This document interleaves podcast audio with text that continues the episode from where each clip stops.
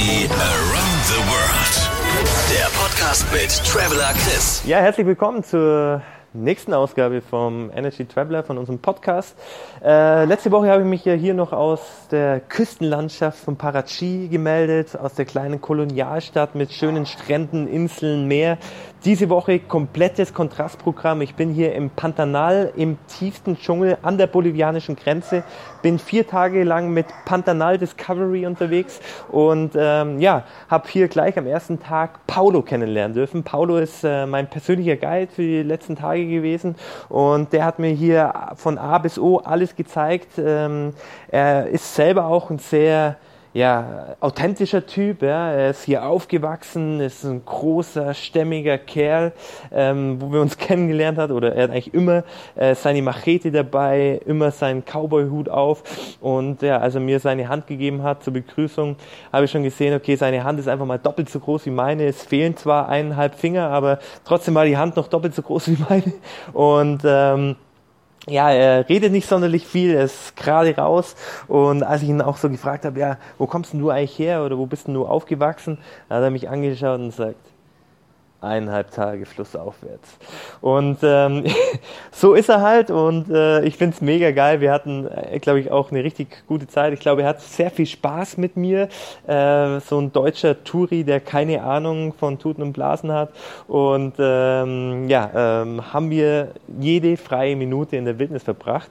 Die Tage gehen hier nämlich äh, relativ früh los. Um 6 Uhr prügelt mich Paulo hier immer raus und wir machen echt viel. Also wir waren Piranhas fischen, wir waren äh, auf Bootsafari, wir waren mit dem Pferd unterwegs, wir waren zu Fuß unterwegs im Dschungel, äh, wir haben alle möglichen Tiere gesehen. Also allein, wo ich hier angekommen bin am ersten Tag und Paulo kennengelernt habe, dann haben wir uns erstmal auf die Terrasse gehockt und allein auf der Terrasse habe ich schon Alligatoren am Flussrand äh, sitzen sehen. Äh, gegenüber im Wald waren Brüllaffen, die von Ast zu Ast gesprungen sind. Äh, alle paar Minuten ist irgendein bunter Vogel vorbeigeflogen, wo ich noch nie in meinem Leben gesehen habe. Also man kommt hier aus dem Schauen gar nicht mehr raus. Das ist wirklich ein Naturspektakel.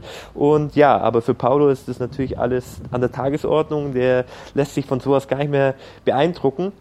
Aber er hat gesagt, also wenn wir Glück haben, dann sehen wir vielleicht in den Tagen auch ein Jaguar. Das ist nämlich das Tier, wieso die meisten Leute hierher kommen. Ähm, ist eine ja, berüchtigte Destination, um den Jaguar zu sehen in der freien Wildbahn. Und ich war natürlich sehr aufgeregt und habe immer meine Augen offen gehalten.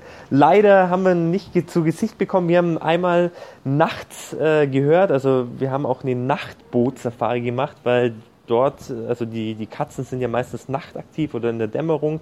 Ähm, da haben wir ihn gehört, aber leider nicht gesehen. Aber morgen habe ich ja noch einen Tag, vielleicht habe ich noch Glück. Äh, Wäre natürlich der Hammer, aber ähm, mittlerweile muss ich sagen, ich bin schon so äh, von dieser Region hier begeistert, dass der Jaguar vielleicht das i-Tüpfelchen wäre, aber es ist jetzt überhaupt nicht dramatisch, wenn ich den nicht zu Gesicht bekomme. Ähm, ein weiteres Highlight für mich war dieses Ausreiten. Also äh, Paulo hat früher mal auf so einer Pferderanch gearbeitet und äh, entsprechend hat er mir das auch gezeigt, wo er früher aufgewachsen ist und äh, wo er gearbeitet hat und äh, wollte mir die Sumpfgegenden zeigen, wo man halt weder mit dem Auto noch mit dem Boot hinkommen kann. Und ähm, drum sind wir da mit den Pferden ausgeritten und ja, es war glaube ich, für Paulo spaßiger wie für mich, weil es, ich habe ihm gesagt, ich bin noch nie geritten, ich habe keine Ahnung, ähm, wie das funktioniert.